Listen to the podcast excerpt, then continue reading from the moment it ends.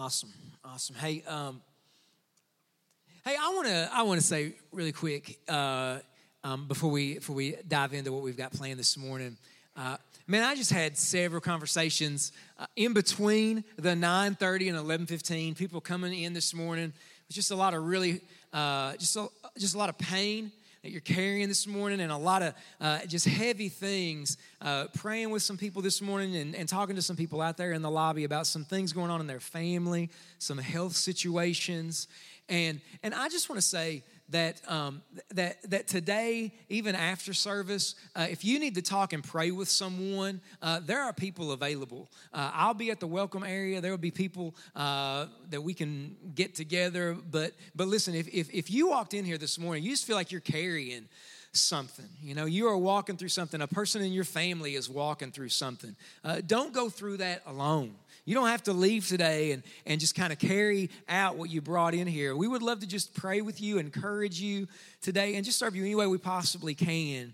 And so, uh, so if that's you today, if that's you today, uh, we just want to take the time to acknowledge that and to come alongside of you and love you today and um, and so so man, I'd love to love to do that uh, after service or just anything at all we can do for you. Uh, just but several people coming up to me after between the 9:30 and the 11:15. Uh, if you're here for the very first time, you have no idea who I am. My name's Mark, and I'm the lead pastor. Uh, we're excited to have you here today, and uh, hopefully on the back of the seat in front of you is what we call a connection card. It's a red card, and if you're here for the very first time, we got a free gift for you just to say thank you for coming. That's all that it is. Or it's not gonna be anything weird or anything like that. Uh, it's just a free gift to say thank you for taking the time out of your Sunday to come into worship with us. All you need to do to get that is take that card to the welcome area. It's there in the lobby. We'll just exchange the gift for the card. And at the end of service, we always try to give a couple of minutes for everybody to fill those cards out.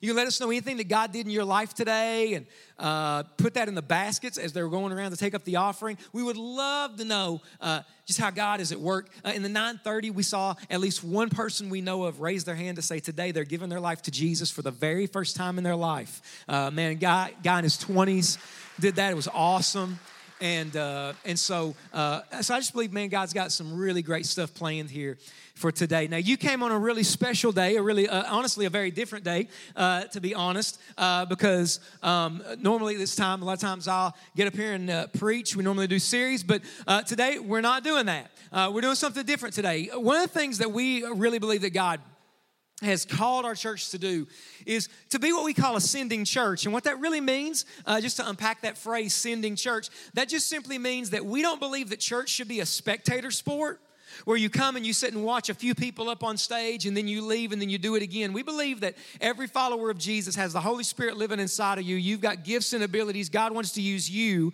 And uh, just because maybe I'm the pastor uh, really doesn't mean uh, anything when it comes to the fact that God's given all of his people gifts and God wants to use all of us. Like Megan was saying, uh, everybody that gets up on this stage is just a normal person, not holier than anybody else. They don't glow in the dark or anything like that. Um, but man, we just just believe that every follower of Jesus has the Spirit of God and God wants to use you. And one of the things that, that we pray about a lot, we mainly pray about it behind the scenes, um, is that God would lay it on people's hearts uh, just, just, to, just to say yes to whatever gifting that God has given to them. And so the way that that works out is there's uh, usually a pretty steady stream, actually, of people that come to me and say, Mark, I really feel that God um, has something for me. I, I, don't know if it's to be a preacher or, or what it is, but Mark, I believe that God's, uh, God's given me a message that I need to share. I, I, believe that God wants to use me in some way like that to speak and to share His word. And so, one of the things we do behind the scenes is we try to have opportunities to invest and to pour into uh, guys like that, people like that. And so, every once in a while on a Sunday morning, we give them an opportunity to come up here and to preach. And so, that's what we're doing today. Uh, in the 9:30 service, uh, there were uh, two different guys that preached. Daniel Teese over here was one of them. Daniel did an amazing job, and uh, it's awesome. It's awesome and uh, and Andy Orfig, uh, he preached after Daniel, and it was unbelievable what God did there and just how God brought that together. Now today in this service, all right, so in this one it's it's different. All right, so in this service we got two guys coming up Hunter is, oh, on the drums. He's still hanging out back there watching me from behind. Hunter, um, Hunter's going to come and preach. And then Joe Brooks is going to come uh, preach in just a, uh, just a second. And so, yeah, man. Yeah, man. Now, here's the deal. Here's the deal. Um, a lot of times when I'm up here preaching, some of y'all on the looks on your face, I can't tell if you're going to jump me in the parking lot or if you are going to go to sleep. Um, and so, uh, so help help these guys out, man. When they get up here, they say something you like, amen them, right? Clap, or at least say, "Sir, I agree." You know, or something. Just give them give them something, man. Did you know that every single year? I have no idea who does this. Every year, there's a survey done of Americans on their top ten fears. Death is number two. Do you know what number one is? Public speaking is number one every year. So these guys are about to come up here and do something that most people would choose to die for, uh, choose to die instead of, all right? So not to heap up some pressure on them, but I'm just saying, all right? So, uh, so yeah, it's a big deal to get up and to do this stuff. So, man, let them know that you're with them, all right? So Hunter's gonna come, and so Hunter's gonna come, and then Joe is gonna come, and I just want you guys to celebrate with them and to encourage them. This is a big deal that people in our church are just following the call of God and saying, God, if this is a gift that you've given me, I want to say yes to it and see what happens. I love that we do things like this as a church. This is one of my favorite things that we do is just is to invest in the people who are here and see how God uses them. All right. So I'm gonna pray for Hunter, and then he's gonna come and preach for an hour and 30 minutes. Let's pray. Let's pray. Jesus, thank you so much for Hunter and Joe, God, as they come today, just to share your word, God, to share their heart. And Father, I pray that, God, you would uh, speak to them and through them. God, you have tailor made these messages, just like in the 930. You tailor made those two sermons for the people in the 930. I believe you've tailor made what we're about to hear for the people in the 1115, for all of us here today. So, God, speak to us in Jesus' name. Amen. Everybody, give it up for Hunter. So one thing that Mark did uh, a few weeks ago, and it has really changed my life in the past two weeks, is to slow down, take time to just slow down and just stop. And so that's what I want to do right now for all of us because uh, what I usually do is I'll do it in the morning before I start my day, and then I'll do it the last thing at night before I go to bed. And so right now I just want us to just have about a minute of silence just to talk to God, just to stop everything that's going in our minds because I, I know it's easy to come in here on a rush, get in on Sunday, and then leave, go to eat, and then just start the week. So I really want us to just take a time and stop and just prepare our hearts for God. So let's just take about a minute.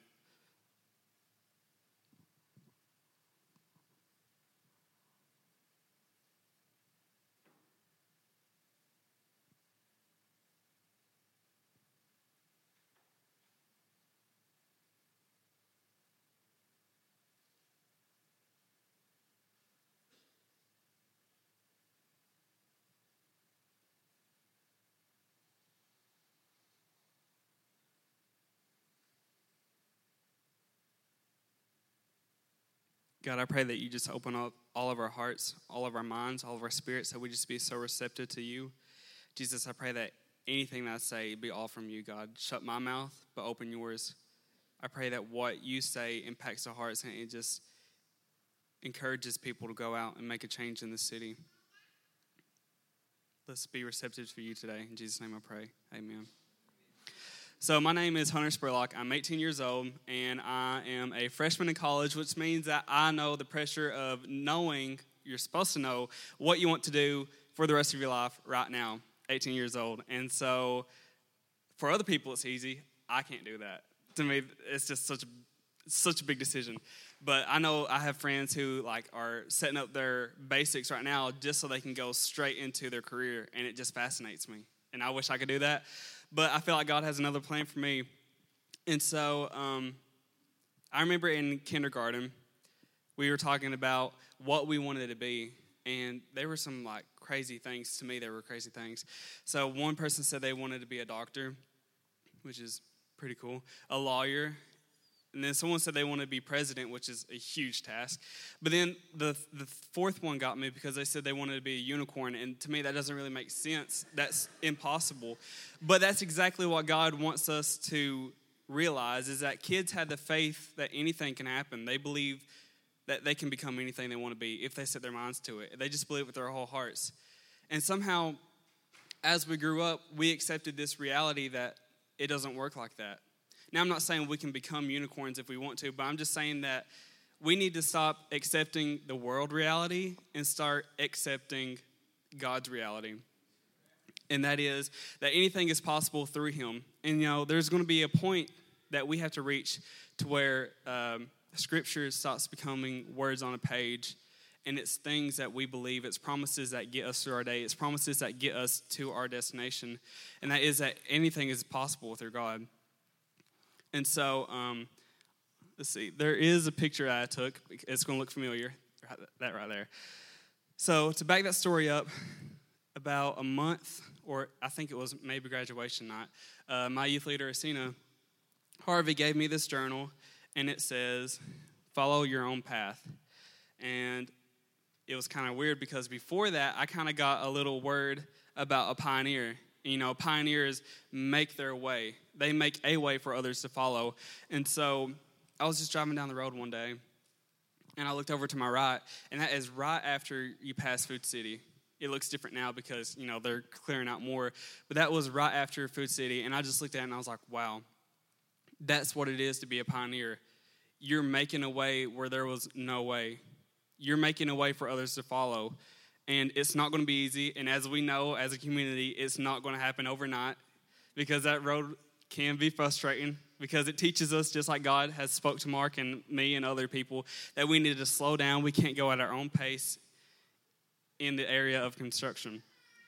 And so um, yeah so to be a pioneer you have to knock mountains down. You have to cut down trees. You have to redirect traffic. You have to clean up debris. There's this lot that becomes a pioneer, and we expect it to happen overnight whenever that's when a new lesson comes of patience. And that's something that God's been teaching me since the beginning of the year is just patience. And, you know, last night I work, uh, I work at a, a fun center, and so there's just kids everywhere, kids screaming all the time. And, you know, I'm usually not a kid person, but this has taught me to be a kid person, you know. And so one girl looked at me last night. She said, "Man, you must have the patience of Job to do this job." And I was like, "I don't. I don't. I don't really have the real patience, but I'm learning." And so, um, yeah, I just believe that God is wanting us to be pioneers. You know, like Mark says all the time, certain positions isn't for certain people in the church; it's for all of us. And so, um, this past week, I've been on a little I like to call uh, business field trip. I was with my best friend Haley. I see her right there. Uh, I told her that I feel like I'm on a business field trip because uh, I kept going from locally open business, like from one to another. And one was her mom's shop, and I was asking her stuff about how it went and how it started and all that, just to you know see what it was like.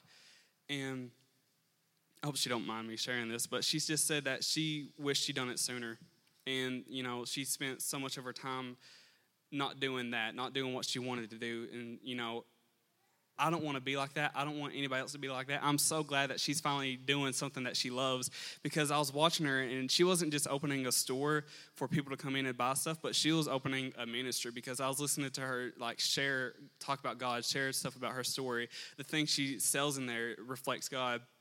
And I think that's something that God wants us all to do. You know, He's not calling all of us to be business people, He's calling us all to be um, missionaries, but in our town or in other countries or just whatever. He wants us all to have ministries in our own way. And so, um, yeah, so I was listening to her, and then I went to uh, my job, which is another locally uh, owned business. And we were talking a lot about business last night, and he was just telling me like everything about how it went and all that. And he said that um, in the start of it, God just blessed him he blessed him with the building. He blessed him with a property. He keeps getting uh, things to add into the business. He's getting uh, applica- uh, appliances and everything, and it's just helping the business sprout. And he said that it's all from God. He said he couldn't have done this without God. And what he said was the root of that was he was giving through offering. And that just blew my mind because a lot of the times we feel like offering is just, you know, giving money for a church. But just like Mark says all the time, too, offering isn't just supporting a church, it's supporting people, it's supporting the community. And we just don't see like that. And it just blew my mind because offering isn't, like I said, isn't just something that we do to support the church, but it's us letting go of money, which can seem to control our lives and what we do with our lives. And just it's letting go of what controls our life and it allows for who controls our life to walk in. And so, um, I want to encourage us to, you know, give today because, like I said, it's letting go of what controls us and it's just letting God just take it wherever He wants. And I really believe today that God has given us dreams, all of us dreams. You know, if we've left them at some point to walk in the reality of life, I feel like God sent me here today, gave me this word today to tell you to not abandon what you're doing right now, but to go back and pick up your dream and bring it with you. I feel like He is going to use all of our dreams in this community to revive its spirit.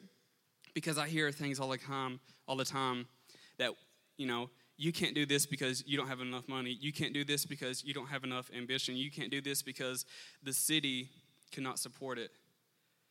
But again, anything is possible through God. And if it's a God dream, He's going to see it come through. And if you walk with God through the entire process, it's going to sprout. You can't do anything on your own. And so um, I was reading this through, uh, through Scripture, and I found this, and it says Proverbs 2 7 through 8. He holds success in store for the upright.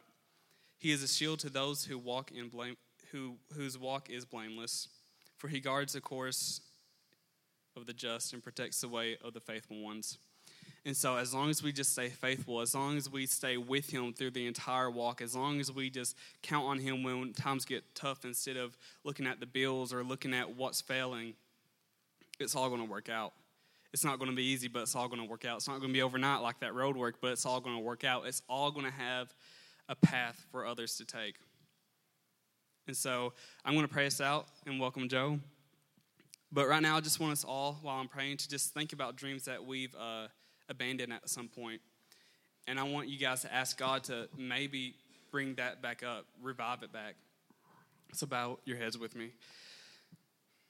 Jesus, I pray that the dreams that we've left behind while accepting the world reality just comes back in our minds, comes back in our spirit, and that you just begin to show us what you want to do through us what you're going to do to the city through us. You've given us dreams. They're your dreams, they're God dreams, which means that nothing can stand in the way of them. God, I pray your Holy Spirit just give us the ambition, give us the nerve, give us the boldness just to go after those. I pray your Holy Spirit just protect us. And it, just comforts us and it reminds us each time we want to give up, each time we don't see the dream flourishing.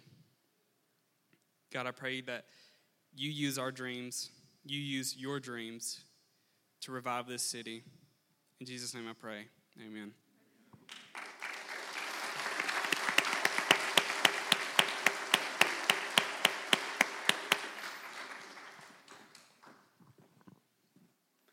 Hey guys, give Hunter another great hand there. That was amazing. Absolutely amazing. That's, uh, guys, that's truly one special young man right there. Um, just to introduce myself, my name is Joe Brooks. I am the serve group leader for serve group, serve group 5. And uh, I want to thank Mark uh, for just giving all four of us an opportunity. Uh, there's probably no more of an unselfish pastor than Mark Combs. And if you ever get to know him, you'll truly believe that he has a heart for this community and a heart for this church. So, guys, give your pastor a hand on that. Guys, as I was going through my sermon and I was going through a lot of things, I even texted Mark. Mark texted me yesterday saying he was praying for me, and stuff like that. I said, Mark, I've actually changed this thing a little bit. So hopefully I've changed it the right way. And it really goes, ties in a little bit of what Hunter was saying. So what I want to do is I want to challenge you with a question I'm about to ask you. And it's this Do you remember when you first gave your heart to Jesus Christ? Think about that for just a moment. When you first gave your heart to Jesus Christ, you had that elation, you had that joy, and you had that peace. You called everybody you knew. You sit there and say, Mom, you know, Dad, I, you know, I've, I've gave my heart to Jesus, you know. And when I did that, uh, I, I told my uncle, I said, man, yeah, man, I've given my heart to Jesus Christ. He said, you staying out of the bars? Yeah, Yeah, yeah. I said, he said, well, as long as you stay out of the bars, you're fine. So uh, he really didn't give me all that much encouragement, you know. Yeah, good job, Uncle. I appreciate that. So as time went by, your joy, the joy when you first gave your heart to Jesus Christ, has it faded a little bit? You know, as it fades as it goes along. And then all of a sudden, you start missing church for some special events. And then you start missing church regularly and just go every other Sunday to the point where you're just not in church altogether. That you've, you've lost that joy that you've had by serving God. Now, the message that I have entitled is Joy in Circumstance. And I've realized more than anything through this sermon, and I'm going to go over this at the end as well, is in any circumstance that we have, we can truly have joy because we serve a true and living God. So, we're going to go keeping from what's having joy in your life. And as Christians, how can we be joyous to somebody else? So, before I do that, what I want to do is I want to give you some examples of what joy looks like. So, if y'all want to look to the screen, Look at that guy right there. That guy right there is Buddy the Elf, played by Will Ferrell. Any man who can eat spaghetti and maple syrup is my kind of guy. I love him dearly. The next one is a kid at Christmas. This kid's like, Oh, you, mommy and daddy, for the pony. And I know some of you teenagers are like, oh, Thank you, mom and daddy, for buying me Fortnite and a 12 pack of Red Bull. And the third one, that's all y'all right there. That ain't me. I'm a West Virginia Mountaineer fan. That's all y'all right there. One of these days, you guys are going to learn how to throw the forward pass, I promise you. So, what we'll do now is we'll go into the 15th chapter of book of Romans. And what I'm going to do is I'm going to briefly describe what happens in the book of Romans book of Romans, chapter 15, talks about serving others. Even Jesus didn't come onto this earth to be served, to serve, to be served, but he came to this earth to serve others. And what they do is went through it, and the Apostle Paul in the Epistle to the Romans clearly explains this in the, thir- in the 13th chapter of 15, or 15th chapter of book of Romans, verse 13. It said, May the God of hope fill you with all the joy and peace as you trust in Him, so that you may overflow with the hope by the power of the Holy Spirit. Let us bow our heads for just a moment. Dear Heavenly Father, we come to you in the name of Jesus as a vessel of your mercy and an example of your grace. Thanking you, Father, for what you've done for this church, and thank you, Father, for what you've done to this community. Lead us and guide us in the rest of this service. In Jesus' name we pray. Amen. What I want to do is I want to go briefly through two things that we can do in order to help others get their joy and also what God has commanded us to do to bring joy to ourselves. And the first one I want to go through is to be compassionate for the lost and undone. Scripture tells us in Luke 15 7 that I tell you in the same way that there will be more rejoicing in heaven over one sinner who repents than the other 99 righteous persons who do not need to repent. John Holbrook, it's an amazing song. Reckless Love is just an amazing song, and it really stirs your heart. And what I'm saying is having compassion to someone who is wondering what Christ is about may be the only true example that person may have in seeing what Christ is. We have to realize that everything that we do, even for the lost and the undone, and also for someone who is saved, we have to watch what we do. We have to watch how we talk to them, on how we minister them. What we basically have to do is we have to minister love and hope and joy that Jesus Christ gave us. Having compassion to someone who's wondering about Christ and about being Christ like may be the reason that they don the doors of a church house and eventually become believers in Christ. Your light may be the only light that person sees. Be a witness to those people. The second thing, real quick, that I'm going to go through is be a source of strength to those Christians who are troubled. They were talking in the first service. Man, it, I'm telling you, this week, this week, by Wednesday, I wasn't responsible for my actions. And by Saturday, I was ready to get into the UFC octagon with, with uh, Brock Lesnar. That's truth. That's truth. And if anybody don't say that they ain't had that kind of wig, probably ain't telling you the truth. But Megan said something, you know, saying, you know, Sunday this morning I just didn't feel it. I felt the exact opposite. I said, praise God, it's Sunday. Praise God that I get the opportunity to come to church, the church that Jesus Christ died on the cross for. That is something that can truly change your life. Christian walk is not the easiest walk. And being a believer doesn't mean that all your problems go away. Being a source of strength for a fellow Christian in their time of need may be the reason that they continue to move forward and move on with their life. Let your life be an encouragement to other Christians. Folks, when I think about those two things, what I think about is second chance mission. Second chance mission is an opportunity for folks who are in need. But this church is actually doing a thing by giving to those who are less fortunate. And that is something that Jesus not only prophesied about, that's what he said he's done. Matthew 5 16 says, In the same way, let your light shine before others, that they may see your good deeds and glorify your Father in heaven. Powerful words written in the book of Matthew. So, what I want to do is this is something that uh, I worked on this week. Actually, I haven't slept really for two days. God brought it to me on Friday, Friday night. I was sitting there laying in the bed. I had a different story to talk about my dad. If you guys don't know my dad, my dad passed away in 1993. But to give you any idea who he is, you would take Joe Brooks, Tony Brashear, Sean Stamper a little bit, and former Indiana coach Bobby Knight. That's my dad. My dad is the, was the funniest human being on the face of this earth, but he would not be afraid to throw a chair at you. I'm a little bit like that. But what he was, he was a very, for a guy who had an eighth grade education, he was very profound. He was an assistant pastor at a church in Mallory, West Virginia. And if you all know where Mallory, West Virginia is, I've got you $5 at the door. It's in a small town in eastern Logan County, a very impoverished town. And he was an assistant pastor at a church, what they call in Gilman Bottom. So if you know where that is, I'll give you 20 bucks. But anyway, my dad had been fighting cancer. He was diagnosed somewhere 1991, 92. He'd had it for a few years ago. And my dad, I, I actually I'm going to read this story because I really haven't even really you know, went over it or rehearsed it. It's just God is what He brought to me. So here it is. The original story that I was going to share with you about my father was a real funny story. It's about this woman, I was going to call her Miss Parker, who was the opposite of joyous. But going to share that with you another time. But God laid it on my heart to share another story that has a lot more meaning. What I'm about to share with you, I have never shared with anyone in my life.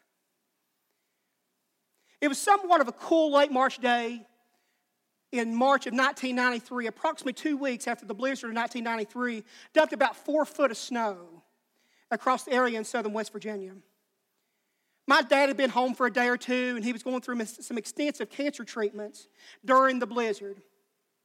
At that time, he'd been fighting this battle for approximately three years, and he was given an initial diagnosis during that three period that he was only going to have six months to live. But no, my dad, he was just too ornery to die. He, he wasn't going to go anywhere anytime soon. my mother and my grandmother had went down to the grocery store and i had stayed home to watch dad which was normal because you know dad always had to have somebody there with him at all times to, to help him you know walk him to the bathroom go you know get him whatever he wanted. So that wasn't anything out of the ordinary. They left about 10 minutes later. I said daddy you need anything? He said yeah let's go sit on the porch. Nothing unusual.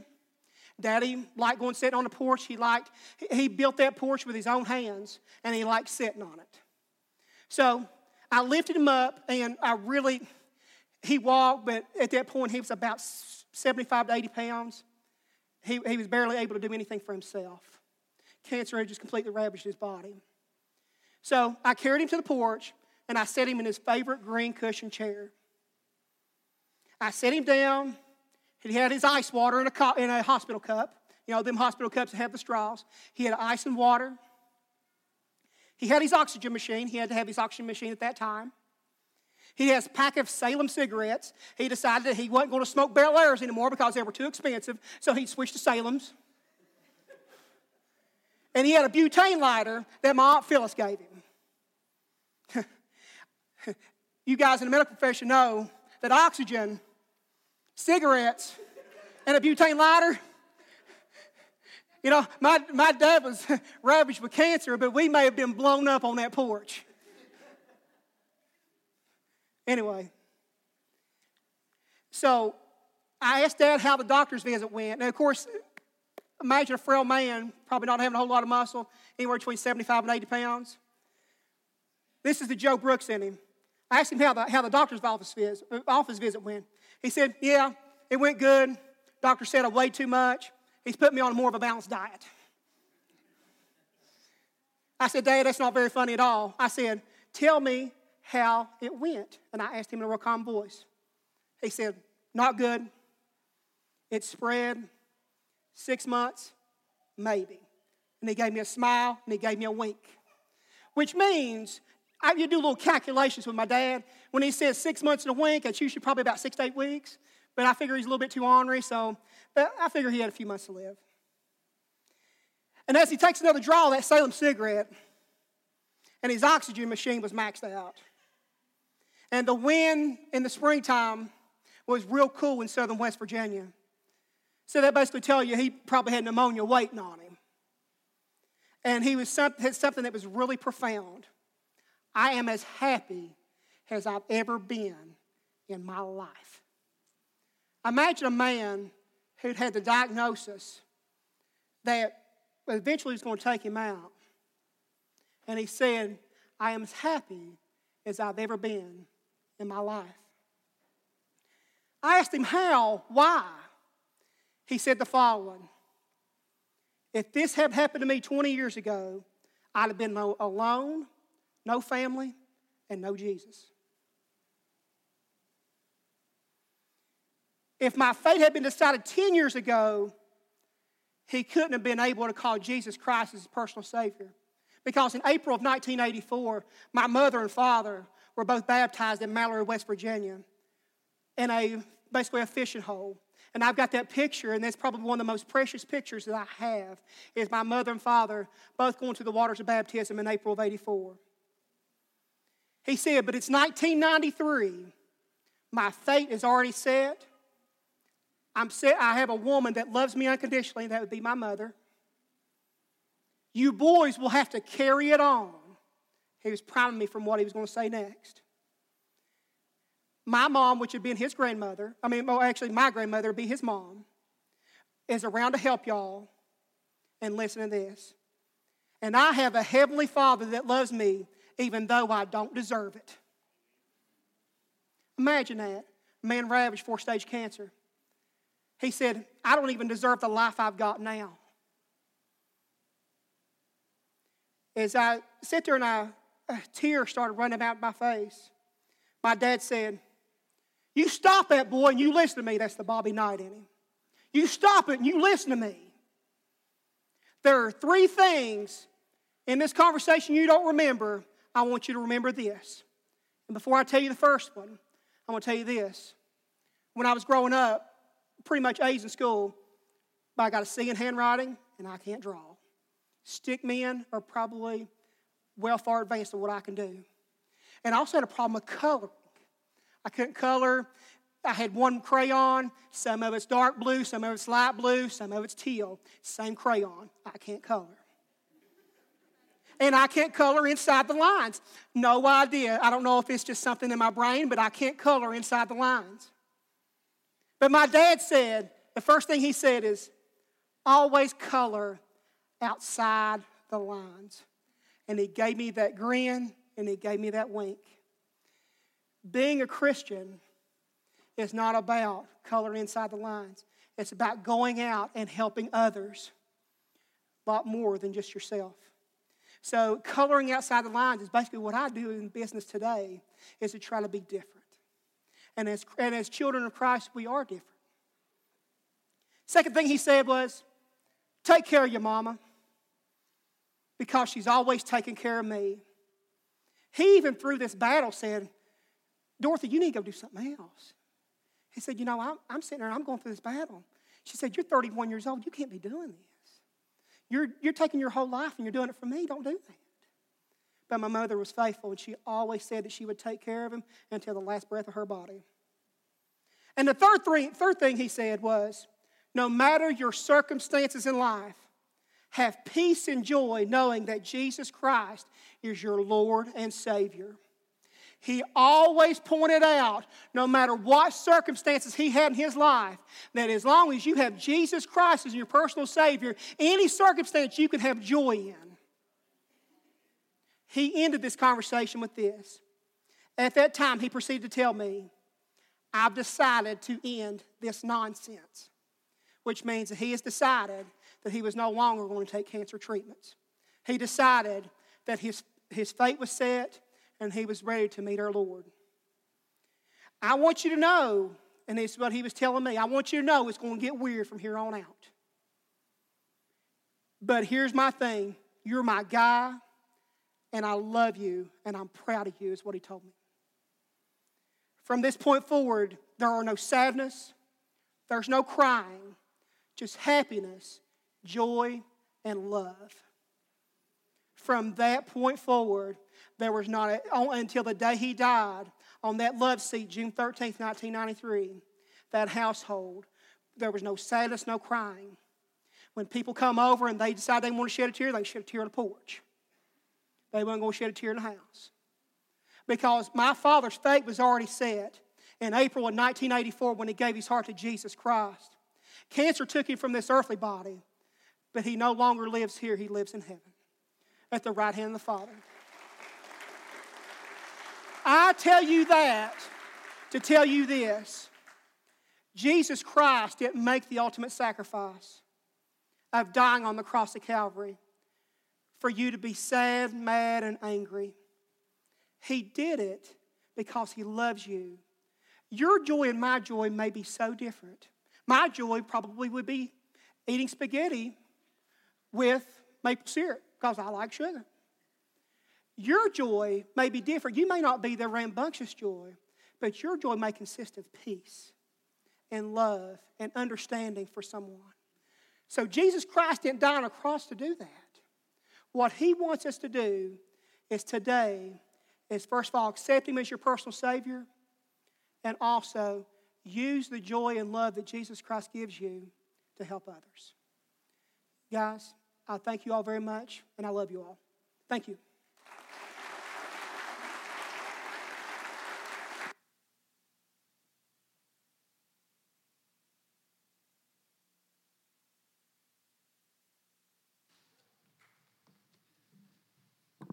Hey, man, that was awesome, wasn't it? Man, give it up for those guys again, man. I love that.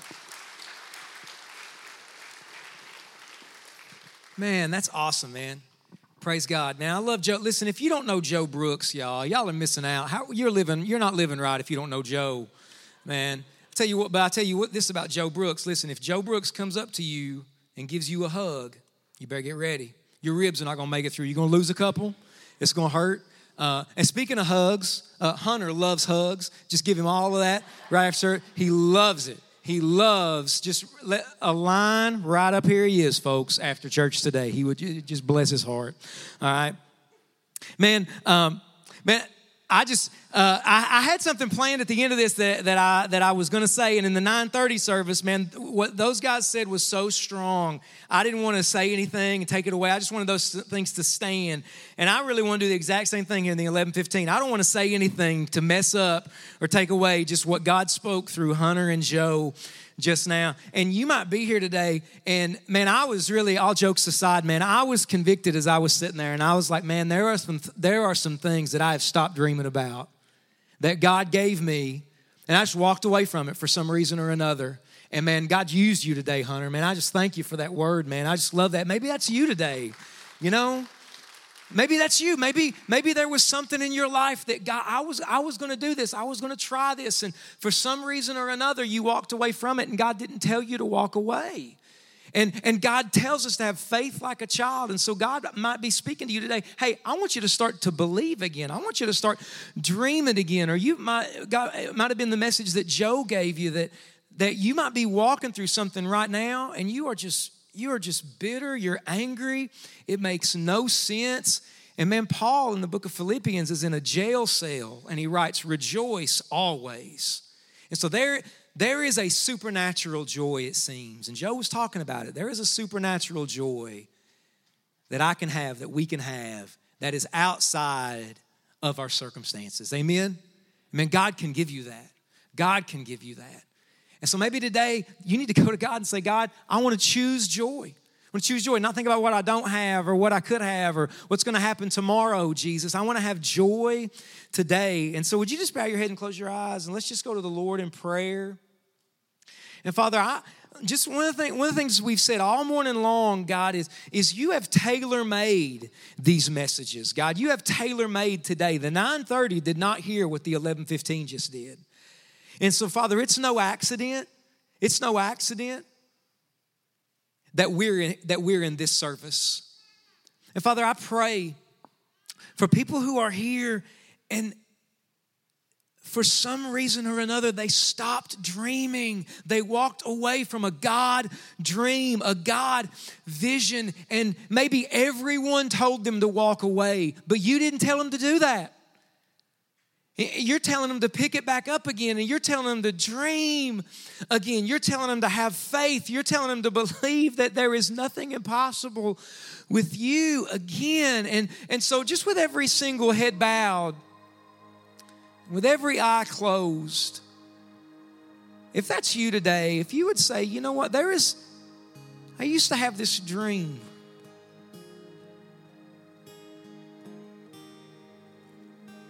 I used to have this thing that I, I thought God gave it to me. I thought, I thought it was from God, and, and I don't really know why I walked away. But God's telling me to dream again. God's telling me to believe again. If that's you, would you just raise your hand right now so we can just pray for you today? There's, just put your hands up. Hands are going up all over this room. Just put your hands up high if that's you. Anyone else? That's you today. God is just telling you to dream.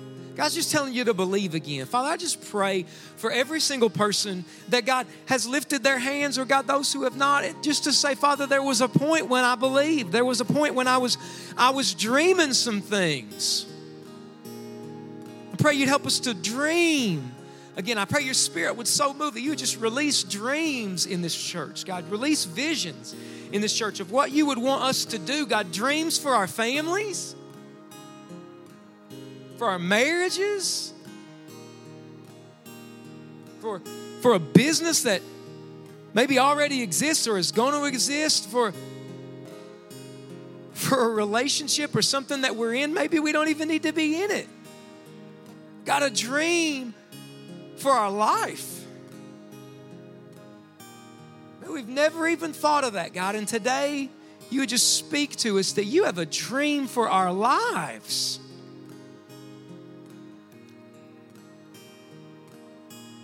Or you might be here today in the middle of some kind of situation and circumstance, and joy seems impossible for you. It, it just seems like something you would love to have, but you cannot grab it. Or maybe it's constantly out there for you. I've been there. It's you know what? I'll have joy. I'll be happy when I get here. I'll have joy when we get here. I'll have joy when this happens. And then you get it, and then it's something else. And then it just becomes this on and on, this never ending cycle of there's no contentment or joy in our lives. We're not settled and satisfied with the Lord because we're constantly looking at other things. And Jesus, we need to choose joy. We, we choose it by faith. We need to choose joy.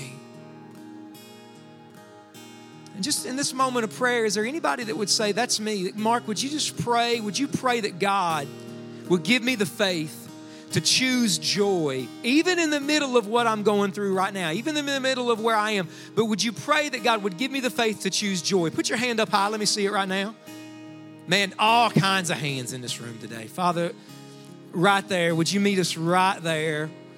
right there at the place where it seems like joy is so desired, but it just keeps running through our fingers, right there at the place of broken dreams. God, would you meet us right there? You, you seem to be so good at that, God. You, you meet us right there in our brokenness and our hurt at the cross. You meet us right there. And, And so, Father, I pray that Jesus, we would begin to choose joy. We would begin to cultivate joy. We would, we would think about how God, in Christ, we're sons and daughters, how our bodies are temples of the Holy Spirit, how we're forgiven, how, God, you've set us free from darkness and brought us into the kingdom of light. And Father, we have every reason in Christ to rejoice exceedingly right now. Heaven is our future. We're coming to you, but God, we have every reason to praise you and choose joy right now. It may not look good on the outside, but God, we have every reason in Christ to choose joy and to dream again. So, God, help us to do it today. And you might be here and listen, dreaming that God God has something for your life, a vision for your life, marriage, whatever it might be. Having that, having this kind of supernatural joy that Joe talked about. You can't have any of that without first having Jesus Christ as a reality in your life. It's impossible to have everything they talked about without Jesus. And so, do you have a relationship with Jesus today? I'm not asking you if you're a good person. I'm not asking you if you believe that God exists or that He's real.